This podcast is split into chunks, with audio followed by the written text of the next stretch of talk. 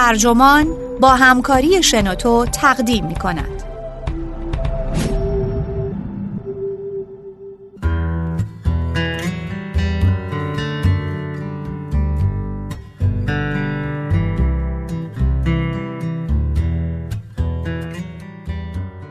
زشت ها نابود می شوند نویسنده جانی تاکار. مترجم حمید رضا محمدی. منبع ایان. ترجمه شده در وبسایت ترجمان گوینده اکرم عبدی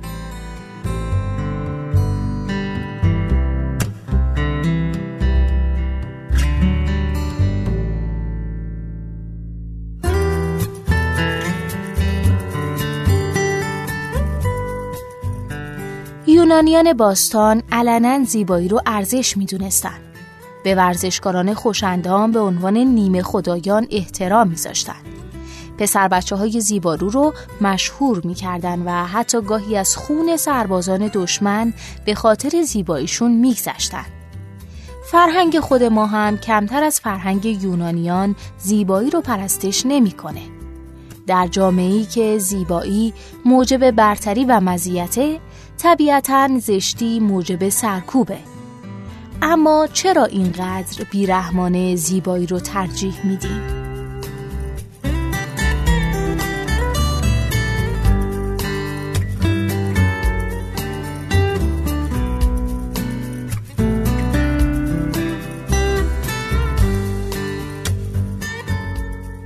اشکال و صورتهای سرکوب به معنی رفتار با افراد برخلاف آنچه که شایسته اون هستند فراوانه اما تقریبا همه اونها ناشی از بیعدالتیه. البته دشوار میشه گفت هر کسی شایسته چه رفتاریه اما ما در جهان مدرن مایلیم اینطور بیاندیشیم که شایستگی به نحوی با اون چیزی مرتبطه که در کنترل افراده. برای مثال رنگ پوست در اختیار شما نیست. در نتیجه رفتار ناپسند با شما بر اساس این ظالمانه خواهد بود. جنسینگی و نژاد گسلهای نسبتا مشخصتری برای سرکوب هستند تا طبقه یا جنسیت اما اگه سرکوب به معنای رفتار با افراد برخلاف اونچه شایسته اون هستند باشه دسته دیگه هم وجود داره که شامل این سرکوب میشه و اون سرکوب افراد زشته ما شکل صورت خودمون رو انتخاب نمی کنیم. درست همونطور که رنگ پوست خودمون رو انتخاب نمی کنیم. با این همه افراد همیشه بر اساس ظاهرشون مورد تبعیض قرار می گیرن. همونطور که روانشناس کامیلا شهانی دنینگ با تلخیص پژوهشی درباره این موضوع در مجله هافسترا هورایزن در سال 2003 میگه سوگیری هایی بر اساس جذابیت در حوزه های بسیار متفاوتی خودشون رو نشون داده. مانند قضاوت معلم درباره دانش آموزان، ترجیح رای دهندگان نسبت به یک نامزد سیاسی و تصمیم گیری های هیئت منصفه در دادگاه های شبیه سازی شده. جذابیت بر تصمیم گیری مصاحبه کنندگان درباره متقاضیان یک شغل هم تأثیر می‌ذاره. از کودکی که به بزرگسالی خیره میشه تا بزرگسالی که به یک کودک خیره میشه بیرحمانه زیبایی رو ترجیح میدیم. زشت ها نابود میشن. یونانیان باستان هیچ مشکلی با این موضوع نداشتن. همونطور که مورخ سوئیسی قرن نوزدهمی جیکوب بورکهارت میگه یونانیان نه تنها به شدت تحت تأثیر زیبایی قرار داشتند بلکه عموما و صادقانه عقیده خودشون نسبت به ارزش اون رو ابراز می‌کردن. جایی در کتاب ایلیاد هومر یک فرد آمی جنجال برانگیز به نام ترسیتس مرجعیت آگاممنون رو زیر سوال می‌بره و بلافاصله توسط اودیسه که نفرتش نسبت به انسانهای نوکیسه بسیار سرسخته با او برخورد میشه. او می‌گوید از میان تمام کسانی که تحت حکومت ایلیون در آمدن تو بدترین هستی. گفته می شود توصیف خود هومر از ترسیتس در واقع زشتترین بوده که با بدترین جایگزین شده. او زشتترین مردی بود که تحت حکومت الیون درآمد. او پاچنبری بود و یک پاش لنگ می‌زد. با شانه های خمیده که به سینش نزدیک می کرد و بر فراز آن جمجمش با اندک موی روی آن قرار داشت. معادل قرار دادن دو واژه زشتترین و بدترین طرز فکر شخصی هومر نیست. واژه یونانی برای زیبا کالوسه که به معنای نجیب هم هست در حالی که معادل یونانی واژه زشت ایسکروسه به معنای شرماور دوباره از بورکهارد نقل می‌کنیم که در یونان باستان ارتباط میان زیبایی و نجابت روحی جزو قاطع ترین باورها بود. یونانی ها به سراحت زیبایی رو ستایش می‌کردن. به ورزشکاران خوشندام به عنوان نیمه خدایان در قالب مجسمه ها احترام میذاشتن. پسر بچه های زیبارو رو مشهور می‌کردن و حتی گاهی از خون سربازان دشمن بر اساس زیباییشون میگذشتن. اما جامعه‌ای که در اون زیبایی پرستش میشه زشت ها هم سرکوب میشن. بورکهارد داستان کودک اسپارتی رو بازگو می‌کنه که در اون همسر دماراتوس هر روز به خاطر زشت بودنش به معبد هلن در تراپن می‌رفت. پرستار در اونجا روبروی مجسمه زیباترین زنها می ایستاد و برای از بین بردن زشتی خودش عجز و می کرد. به نظر می‌رسه فرهنگ خود ما کمتر از فرهنگ یونانی از زشتی هراسان نیست. گرچه جراحی زیبایی به جای مداخله الهی باب روزه. همچنان والدین از کودکانشون می‌خوان تا از زشتی دوری کنن و حتی بسیاری از اونها مایلن در این راه به اونها کمک کنن. هدیه رینوپلاستی، ایمپلنت یا لیپوساکشن نادره. اما سرمایه گذاری در نوعی از ابزارهای دندان پزشکی مانند سیم فلزی دندان معموله. دندان لق به معنی لبخند زشته و لبخند زشت در بسیاری از بازارهای زندگی برای شما هزینه ایجاد خواهد کرد. البته افراد خواهند گفت سیم فلزی دندان برای سلامتیه و نه ظاهر. اما برای کودکی که از فرایند انجام این عمل درد می‌کشه دلیل حقیقی کاملا روشنه. سیم فلزی دندان روایت فرهنگ ماست. یونانی ها به خاطر اعتراف به حقیقت سیم فلزی دندان خجل نمی شدن. عرستو بسیار مطمئن میگه نمی‌تونید خوشبخت باشید مگه اینکه کودکانتون خوشحال باشن و هیچ کس نمی‌تونه واقعا خوشحال باشه مگه اینکه زیبا باشه. منظورش این نبود که زشتا هیچ وقت نمی‌تونن احساس خوشحالی کنن. او درباره احساسات ذهنی یا درونی حداقل نه در وهله نخست صحبت نمی‌کرد بلکه درباره چیزی عینی سخن می‌گفت. این گونه به آن نگاه کنید. اولی منجر به دومی میشه. همه ما خواهان این هستیم که فرزندانمون با خوشحالی بزرگ شن. با فرض اینکه قادر به انتخاب باشیم چه شرایط و کیفیاتی برای اونها مناسب تره برای مثال ترجیح می‌دادید زیبا باشن یا زشت. البته که ترجیحتون زیبا بود. پس زیبایی یکی از معلفه های انتخاب بهترین زندگیه. در حالی که زشتی مانند لکه روی خوشبختیه. این منطق امروز هم وجود داره اما اعتراف به اون به نحوی برامون دشواره. چرا ما اینقدر به شیوع چاقی اهمیت میدیم؟ بدیهیه که اضافه وزن برای سلامتی و در نتیجه هزینه های عمومی زیان آوره و این دلیلیه که میل به نادیده گرفتن اون وجود داره. اما اگه بخوام شخصا چیزی بگم و امیدوارم این موضوع چندان رفتار شنی خودم رو آشکار نکنه دشوار می‌تونم باور کنم جنبش عقد گشایی از چاقها نیز ناشی از نفرت نباشه موقعی که با فرد چاقی روبرو میشید فکر می‌کنم یا احساس می‌کنم که اینطور فکر می‌کنم. نوعی احساس وحشت و حتی نوعی خشم نسبت به اونها پیدا می‌کنید. اما این چنین بودن احساسمون اشتباه به نظر می‌رسه. صادق بودن در این باره دشواره چون بسیار غیر اخلاقی به نظر می‌رسه.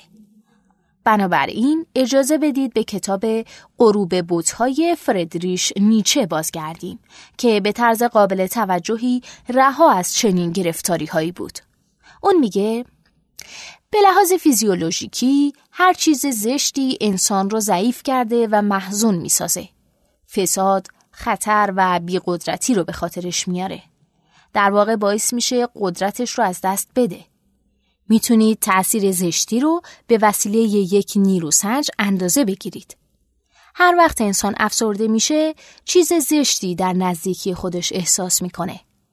احساس قدرتش، اراده معطوف به قدرتش، شجاعتش، غرورش همه توسط زشتی نابود میشه و توسط زیبایی رشد می‌کنه. چیزای زشت به مسابه نمادها و نشانه های انحطاط درک میشن. هر نشانه ای از خستگی، سنگینی، رایحه، رنگ، نحوه انحلال همه واکنش یکسانی ایجاد می‌کنن. داوری ارزشی زشتی و نفرت در اینجا ظاهر میشه. چه انسانی در اینجا نفرت پیدا می‌کنه؟ شکی نیست. نوع رو به زوال گونش. پس آنچه احتمالا نیچه درباره دلیل دقدقه امروزی ما نسبت به چاقی خواهد گفت اینه که ما نمی‌تونیم به انسانهای چاق نگاه کنیم و دلیل اینکه نمی‌تونیم اونها رو تحمل کنیم اینه که اونها زشت هستن و به این ترتیب به عبارت دیگه بو، رنگ، نحوه انحلال و تجزیه که زوال گروه خودمون رو منتشر می‌کنیم. گروه مورد نظر برای نیچه ملت به عنوان یک گونه نبود در حالی که افراد زیبا ما رو به ستایش نژاد بشر متمایل می کنند و به گونه ما کمک می کنند که در قالب مجسمه ها و آثار تاریخی به خود آری بگوید. فرد زشت روح و انرژی ما رو تخلیه می‌کنه و ما رو نسبت به آینده نوعمون افسرده می‌کنه. آیا زیاد از حد پیش رفتیم؟ شاید. اما به صحنه های ویران شهر فیلم والی محصول سال 2008 فکر کنید که در اون انسانهای آینده به صورت آدمهای تنبل پرنخبت خوک مانند نشسته روی صندلی چرخدار و ناتوان از ایستادن بدون کمک مکانیکی تصویر شدن و تقریبا فکم ندارن. آیا چنین کابوسی واقعا در سیاست چاقی نقش بازی نمی‌کنه؟ مطمئنا ترجیحمون این بود که اینطور نباشه. از یک نظر مقداری نازیستی به نظر می‌رسه اما سطحی و بیرحمانه هم هست و ما شرم داریم از اینکه سطحی و بیرحم باشیم. اگه بخوایم بر اساس ظاهر قضاوت کنیم باید سطحی بودن خودمون رو آشکار کنیم و برای اینکه سطحی باشیم باید به طریقی درونی زشت باشیم. نیچه این تبدیل مفهوم زیبایی از بیرون به درون رو به انقلاب نخبگان ریگوی تاریخ، کشیشان و فیلسوفانی که سمبلشون سقراته ربط میده. سقرات این فرض یونانی رو رد کرد که زیبایی فیزیکی برای سعادت ضروریه و به جای اون مدعی شد عقل موجب فضیلت میشه و فضیلت سعادت رو به ارمغان میاره. سقراط همونطور که معروفه بسیار زشت بود. اما موفق شد عقل رو تا اونجا زیبا کنه که جوانان خوشچهره ناامیدانه عاشقش بشن و برای زشتی روحشون زاری کرده و برای جلب توجه او التماس کنن. مثلا مثل سگ زوزه بکشن.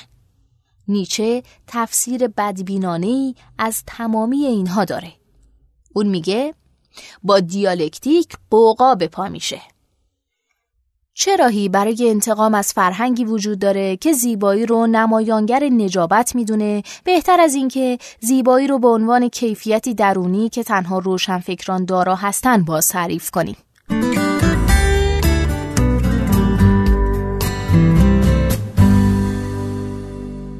حرکت سقراطی روشنفکران یا هنرمندان یا کشیشان رو در جایگاه ممتازی قرار میده به این معنا هنوز هم برای سلیقه معاصر کمی پیش داورانه است. ما می‌خوایم انقلاب رو یه قدم به پیش ببریم. ما می‌خوایم این موضوع رو که کسی زشته انکار کنیم. یا اینطوریه که همه در درون زیبا هستن. هر یک از ما مانند بلور برف منحصر به فردیه. یا اینطوریه که زیبایی فیزیکی به هر حال اساسا نسبیه در نتیجه چه کسی می‌تونه قضاوت کنه؟ در هر صورت این موضوع قابل توجهه که چقدر دشواره همگان رو نسبت به زشتی یک نفر معترف سازی. چهره افراد بعد از مدتی انتخابهاشون رو منعکس می‌کنه. جورج اورول می‌گفت در دهه پنجاه هر کس چهره ای داشت که لایقش بود و این موضوع انتزاع زیبایی فیزیکی از هر چیز دیگه رو دشوار می‌کنه. اما به هر حال آیا این بدان معناست که فرهنگ ما کمتر از فرهنگ یونانی زشت ها رو سرکوب می‌کنه؟ این واقعیت که ما درباره سطحی و بیرحم بودنمون نگران هستیم به این معنا نیست که سطحی و بیرحم نیستیم؟ و برای پوشاندن این موضوع با تظاهر به اینکه زشتی اصلا وجود نداره نظام جدیدی برای سرکوب به وجود میاریم.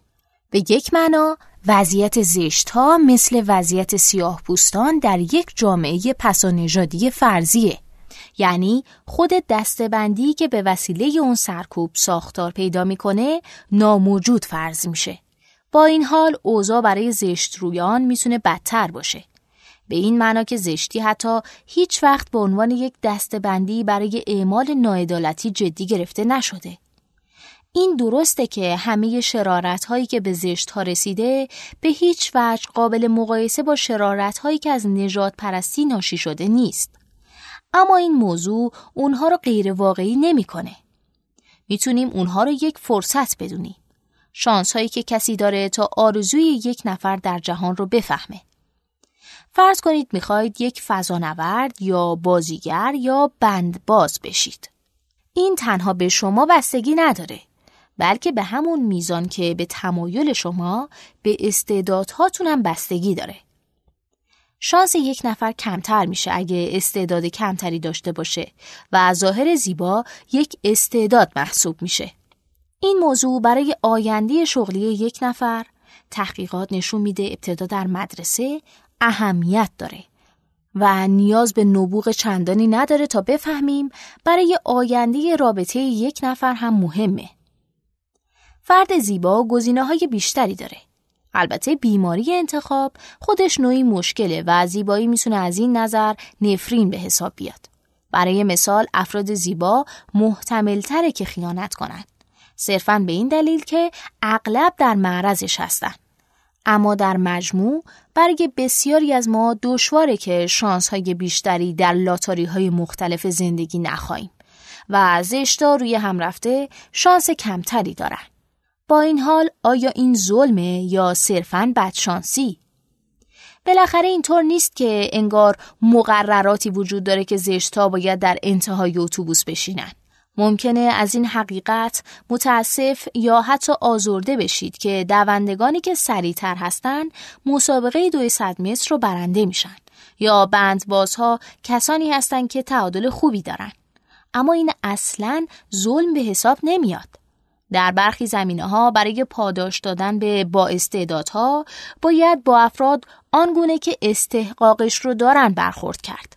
بدیهی است که استعداد زیبایی به عملکرد فرد در شغلهایی مثل طراحی وب ربطی نداره و در مواردی مثل این در نظر داشتن این فاکتور برای استخدام باید غیرقانونی باشه. البته چنین قوانینی به سختی اعمال میشن و نه صرفا به این خاطر که تصمیم برای استخدام اغلب پیچیده است. واقعیت اینه که شغلهایی وجود دارند که در اونها ظاهر به کمک افراد میاد. نه تنها شغلهای واضحی مثل بازیگری، کار مانکنی یا مسئول میزهای انتظار بودن، بلکه احتمالا فروش، مدیریت و حتی تدریس تا زمانی که مشتری ها، کارکنان و دانش آموزان به چهره اهمیت میدن، فرد زشت به سختی قادر خواهد بود تقاضای چنین شغل بکنه. آنچه این موضوع نشون میده اینه که سرکوب زشت ها به طور گسترده ای قلمرو قانون و تصمیمگیری آگاهانه رو نادیده می‌گیره. در عوض در سطح تعاملات عادی و نه قانون و تصمیم های آگاهانه عمل می‌کنه. استحقاق افراد زشت اینه که به اونها مثل سایر افراد احترام گذاشته بشه. به حرفاشون گوش داده بشه. به حرکاتشون توجه بشه. به چشمهاشون نگاه شه. آنچه اونها دریافت می‌کنن به خاطر چیزی که تقصیر خودشون نیست خلاف اینه. پس همونطور که احتمالا شنیدید زندگی عادلانه نیست. به ندرت کسی عمدن فرد زشتی رو سرکوب می‌کنه. با این حال داشتن نگرش یونانی گرچه از نظر اخلاقی مایه تأسفه برای ما کار راحتیه. ما گاهی کشف می کنیم که زیبایی بیرونی یک نفر برای مثال جذابیت لبخندش نشان از یک فساد یا پوچی درونی داره. اما احساس اولیه ما اینه که او همکار نازنینی به نظر می‌رسه. ما دوست داریم که در شرکتش باشیم به حرفاش گوش کنیم و کمی بلند قدتر به نظر برسیم. البته برای برخی افراد زیبا مخصوصا زنها این جذابیت می‌تونه به هر دو طریق عمل کنه. نوعی توجه ایجاد کرده و توجه دیگه ای رو از بین ببره. این هم بدشانسیه. مشکل اینجاست که ما موجوداتی تکامل یافته با تمایلات تکامل یافته هستیم. تصور این که کاملا بتونیم بر این وراست طبیعی فائق بیایم اینکه فکر کنیم زندگی هامون می‌تونه دقیقا اونطور که استحقاقش رو داریم باشه یا حتی برای اینکه بتونیم اونطور باشیم که لیاقتش رو داریم خیالی بیش نیست. خیالی که یونانی ها با ایده تقدیر خود کاملا از اون رها بودن. اما پس تخیلاتمون مثل چهره هامون کاملا به ما وابسته نیست. ما تنها باید حد اکثر استفاده از اونها رو بکنیم.